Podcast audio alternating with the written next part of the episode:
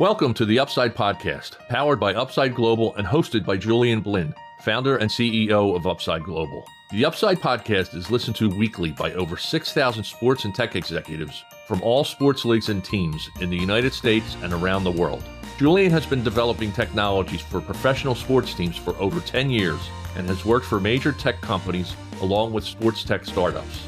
In each episode, Julian interviews global leaders in sports to share knowledge on emerging technology in the sports industry and how these technologies can help improve the performance of individuals and organizations, both on and off the playing field. And now here's your host, Julian Blinn. So today, as part of our podcast here, which is powered by Upside Global, we have the honor to interview again Dr. Ron Dick, Associate Professor of Sports Marketing at Duquesne University in the School of Business. Uh, as a reminder, Ron also worked for 20 years in sports, including 15 years in the NBA with the Sixers and the Nets, and then five years in the NCAA. So, Ron, uh, it's great to have you again on the show. Thank you, Julian. Happy to be here with you, and uh, happy holidays. And looking forward uh, to a lot of good things in 2023. Great, yeah, uh, great to have you again, and happy holidays as well. So, hey, Ron, what I want to talk to you about today was a couple of uh, things. So, first, we'll talk about the Aaron Judge, the mega contract with the Yankees. And then we'll talk about the NBA interest in adding an NBA team in Mexico. Then we'll talk about Brittney Griner uh, being released from Mexico, from Russia as well. And then we'll talk about the FTX crypto scandals uh, with a, a, lot of athletes being involved in it. And then we'll talk about the Qatar Soccer World Cup, and then as well as your favorite teams for the Super Bowl. How does it sound? Sounds great. Let's do it. Let's knock them down. Knock them out. Great. So the first topic, uh, you know, there's been a lot of discussions about Aaron Judge. Is he going to renew with the Yankees? Is he going to go with the Giants and other teams? So it turns out uh, he's staying with the Yankees. He signed a contract for nine years worth $360 million. So he would mm-hmm. earn about $40 million a season, which is the highest average annual payout for a position player. Uh, the contract trails only uh, Mike Trout's uh, $426 million deal uh, with the uh, Los Angeles Angels as well as Mookie Betts for $365 million with the uh, LA Dodgers.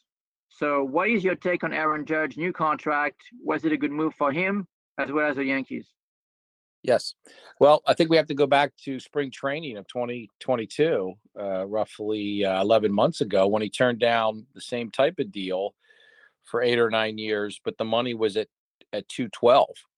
212 million. So he yeah. said, "Look, yeah. let's just get the free agency. Let me create other options." His agent gave him great advice, and you know, if he had had a bad year, then then that that offer might have been rescinded uh, for the 212 million. Yeah. So I think there's a lesson for all of us to learn in there. Uh, all things being equal, bet on yourself, uh, believe in yourself, because if you don't believe in yourself, nobody else will. So then he went on to hit over, uh, you know, 60 one homers. I think he hit 63, and he passed uh, Roger Maris for the most home runs in a single season uh, in the American League. So that was quite an accomplishment. I think if you take him out of that lineup, uh, and I noticed that the that they re-signed some of their their, their first basemen, and uh, which made it more attractive to come back. And if you take him out of that lineup, all of a sudden it doesn't look as imposing as it does with him in it. I mean, he carried, a, he did a lot of the heavy lifting for the team offensively. And then yeah. the other thing, you know, he, he flirted with San Francisco. He looked at all his options. They made a very attractive offer. And, uh, he decided to stay with the Yankees uh, when they bumped it up to this number and I think he has a real sense of history. You know, he knows the Babe Ruth, Lou Gehrig, Joe DiMaggio, Mickey Mantle era. He knows what it's like to be a Yankee. And let's be honest, they're going to spend money. He's always going to be in the playoff hunt. He's always going to be in the World Series hunt with a team like the Yankees. So, uh, not everybody can play in New York City. You're under the bright lights. Every single thing you do is is criticized. Everything you do on and off the field is seen. So uh, I think it's great. I think it's great for both parties, and uh, he got some great parental uh, advice. And uh, I'm happy for the Yankees, and more importantly, I'm happy for Aaron Judd. Yeah, seems like a good guy. Uh, do you think that the Yankees have a chance of winning the World Series uh, next season? yeah, I think they have as much of a chance as anybody else for sure. It seems like if you step back, you zoom back here, you just look at everything. People are spending money like drunken sailors. I mean, it's a great time to be a, an awesome player and be a free agent in Major League Baseball. I mean, the Phillies signed uh, their shortstop, and he was offered more money by the by the uh, Trea Turner. He was offered more money by the San Diego Padres. And uh, for those of us that have been to San Diego, but I'm from Philly, I got to tell you, San Diego is a beautiful city. There are worse things than uh, living in San Diego, California. Oh. So his wife is a South Jersey girl, and uh, he's from Florida, where the Clearwater is where the training camp is for the uh, Phillies. So they decided to leave forty million dollars on the table, forty million dollars, and mm-hmm. sign a little bit less with the Phillies. So I'm thrilled about that, and uh, he's that leadoff man that they needed. So, yeah, there's a lot of money going around out there right now. Big, big, three hundred plus million dollar deals. That's right. Um, hey, ne- next topics. Let's talk about the uh, the NBA. Uh, NBA Commissioner Adam Sandler said that Mexico City is doing all the things necessary to demonstrate to the league, the NBA, that uh, we may be positioned to house an NBA team there.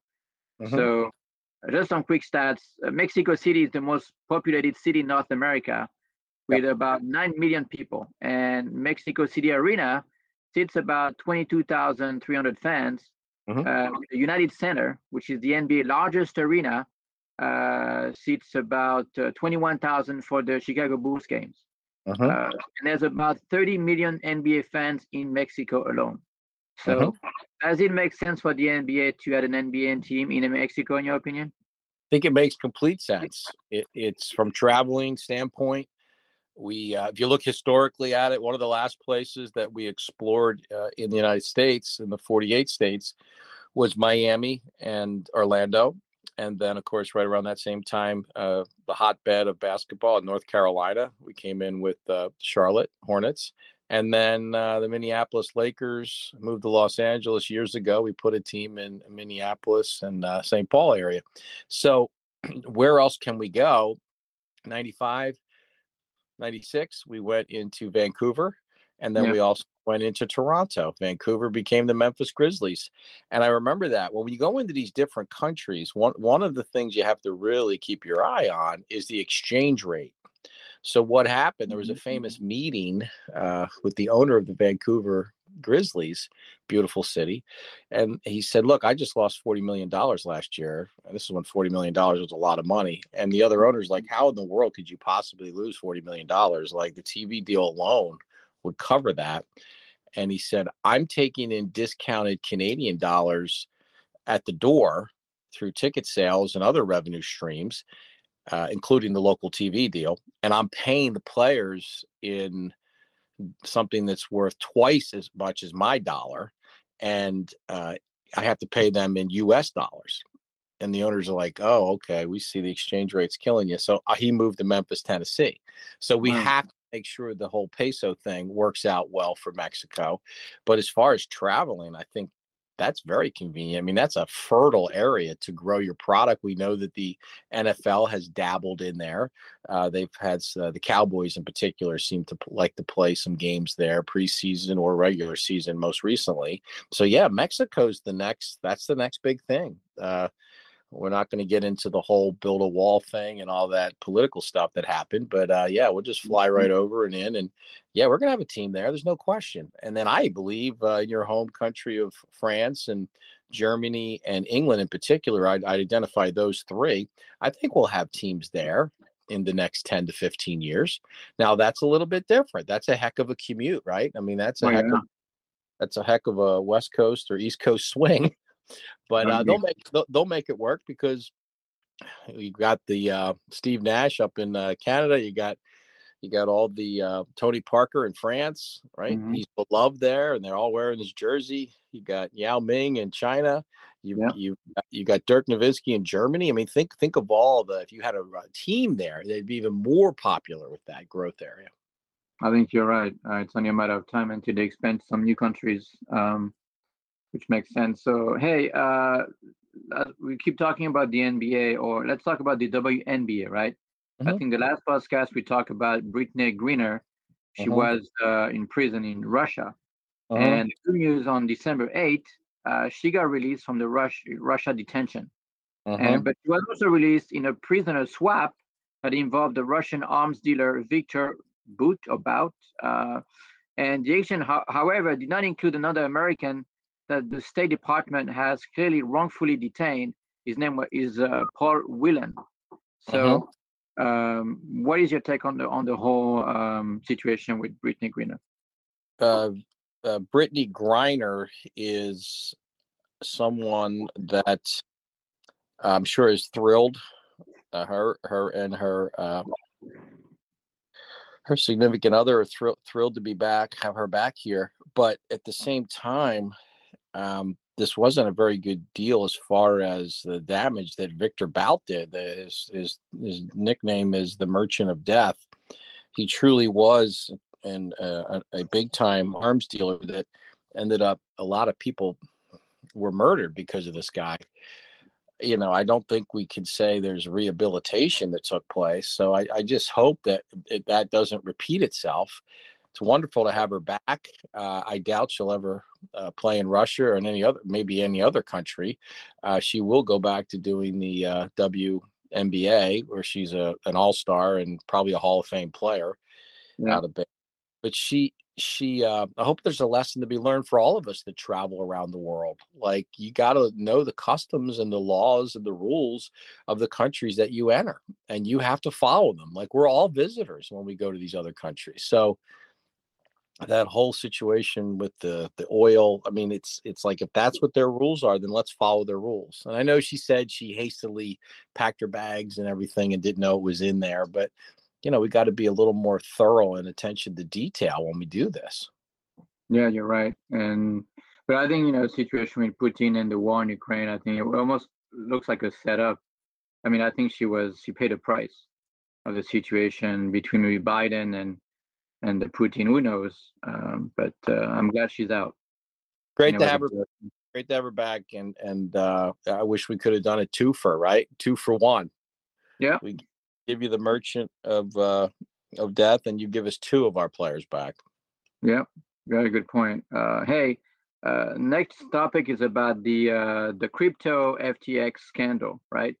Yes. a bunch of athletes, Tom Brady, Steph Curry, Naomi Osaka, and Shaquille O'Neal, and many others, mm-hmm. they have been putting into the filing, uh, filing that uh, the adage FTX and the former CEO violated uh, Florida law by misleading customers. It's basically uh, the FTX uh, filed Chapter 11 bankruptcy, and so there's a big lawsuit going on uh, that could impact those players. So, do you think that those athletes have any responsibility into the, what happened to uh, with the FTX? Do I think those players have have any responsibility that you mentioned? Is that what you said? Yeah. Why why would they why would there be a major lawsuit against them do you think they have any sort of responsibility into that or, or not, not at all? Okay, so th- there's a couple things about it. The the person Kevin O'Leary, who uh, describes himself as Mr. Wonderful, some some of our listeners might know him from the uh, the Shark Tank. I saw uh, an interview he did. It looked like it was in in Washington D.C., in which his feeling was and the information he's getting is that two of the top shareholders had a disagreement about something to do with the company. And one of them sabotaged the situation and one of them uh, cashed out all their chips, right? They cashed in all their shares, put it to the sideline, and then leaked out some information about some of the way that it was bundled with crypto, uh, uh, the Bitcoin, and it was a smaller percentage of Bitcoin than they thought, and it wasn't turning a profit. Like it was all propped up. Uh, people were buying it back to to blow the price up, and this is why I've always been skeptical of that uh, situation, and I have never purchased anything that even resembles Bitcoin because I don't know what's behind it. Mm-hmm. And I don't think a lot of people do know what 100% what's behind it. So the the bottom line is uh, there's a lot to unpack there. I don't see how the players are guilty. Uh, they probably have been spokes uh, people for the product. They probably gave them some of the product. And some people have accused Kevin O'Leary to be that type of guy too. They mm-hmm. call them they call them paid hacks is is the term that I I heard and there's going to be a mountain of litigation that's going to come out of this FTX scandal.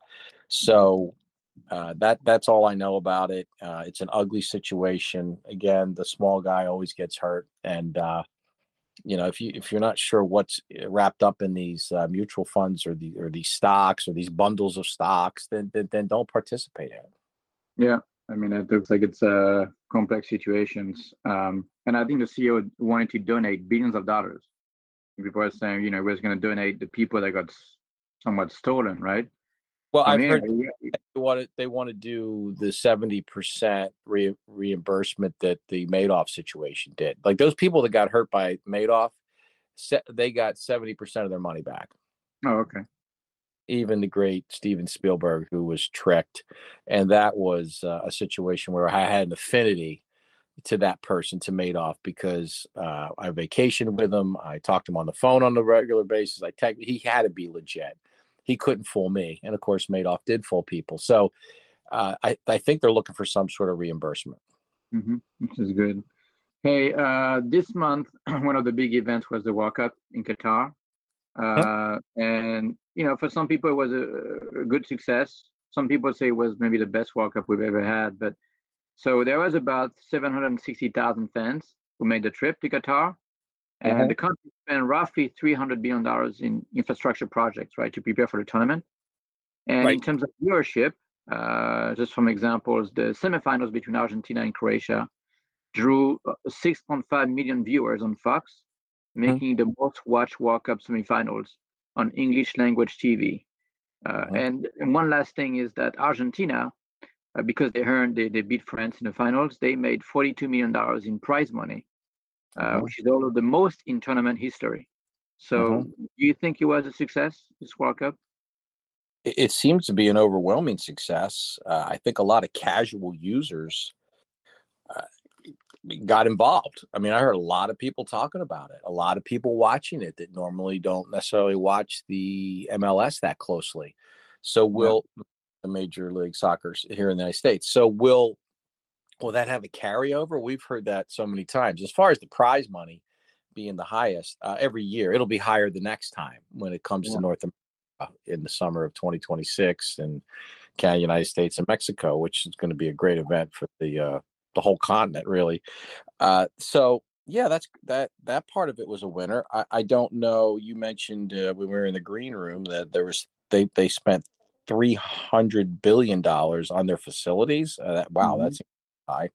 But all I can say about that is, you know, how how did that help uh, Brazil when when the Olympics come and go? How did that help in 1976 with Montreal when it almost bankrupted the city to hold the Summer Olympics in um, in, in Montreal?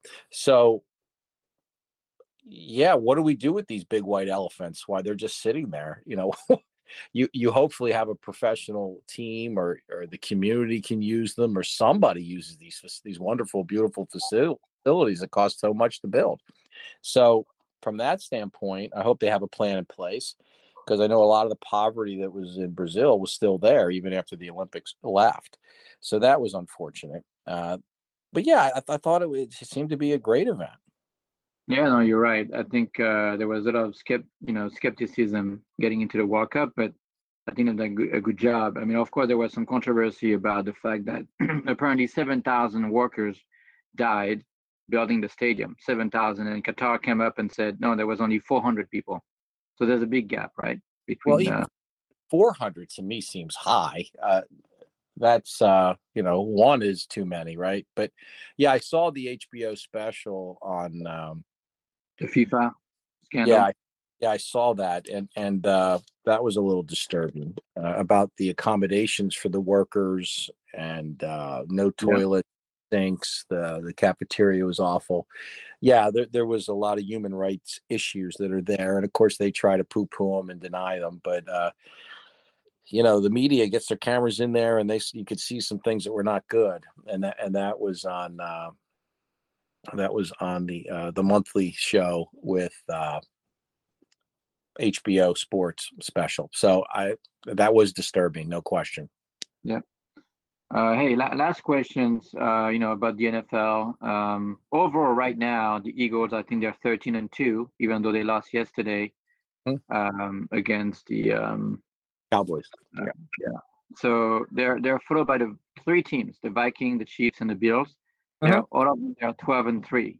On yes. the other hand, the Buccaneers are seven and 8 mm-hmm. But uh, so, what do you think? Who's going to think is going to be the favorite to win the Super Bowl this year? What are your predictions? And what well, do you see in the finals?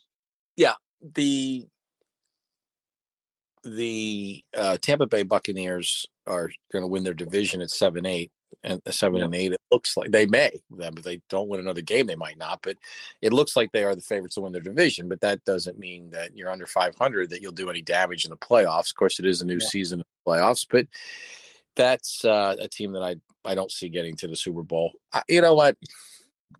I'll pick the Chiefs with Andy Reid, and I'll pick the Philadelphia Eagles. So it'll be an Andy Reid final, and I I would really be jacked up to see that happen really excited to see the former winningest coach in Eagles history with the Chiefs against his former uh, employer, and uh, that would be a great, exciting Super Bowl. Yeah, it'd be a great story. I want to circle back. I want to circle back to one other thing about the uh, the soccer situation. Yeah. Uh, getting your opinion on this, I want to ask you the question: Where does this put Messi and uh, his, from a historical perspective? Would this put him and I, I don't mean to be sacrilegious here because i'm not exactly sure what i'm saying but would you put him at the pele level of brazil? Is he one of the top 10 greatest soccer players ever? If the answer is yes is he top five? Like is he number one? Is, is he at the, the top of the pyramid as far as being such a, a little guy but so talented? Uh, go ahead well, my, my is he a top ten? Yes, I think there's no question. He's in the top ten of the best players. Mm-hmm. Uh, all time, all time that ever kicked Yeah, I think he's a top ten. Um, now, is he the best player of all time? I would put people like guys like uh, maybe Pele, who won three World Cups. And it was a long time ago, but he won three. and He was very young. Mm-hmm. I think his first World Cup, I, I, think he was maybe either 17 or 19. I even think it was 17. And okay. then there's some people who believe that Maradona which is the other Argentinian player, mm. you know, he was better than Messi. Okay. Uh, so I don't think he's top three. I think there's some other guys like uh, okay. Pelé or, or Maradona mm-hmm. who are better. Who else? Who else?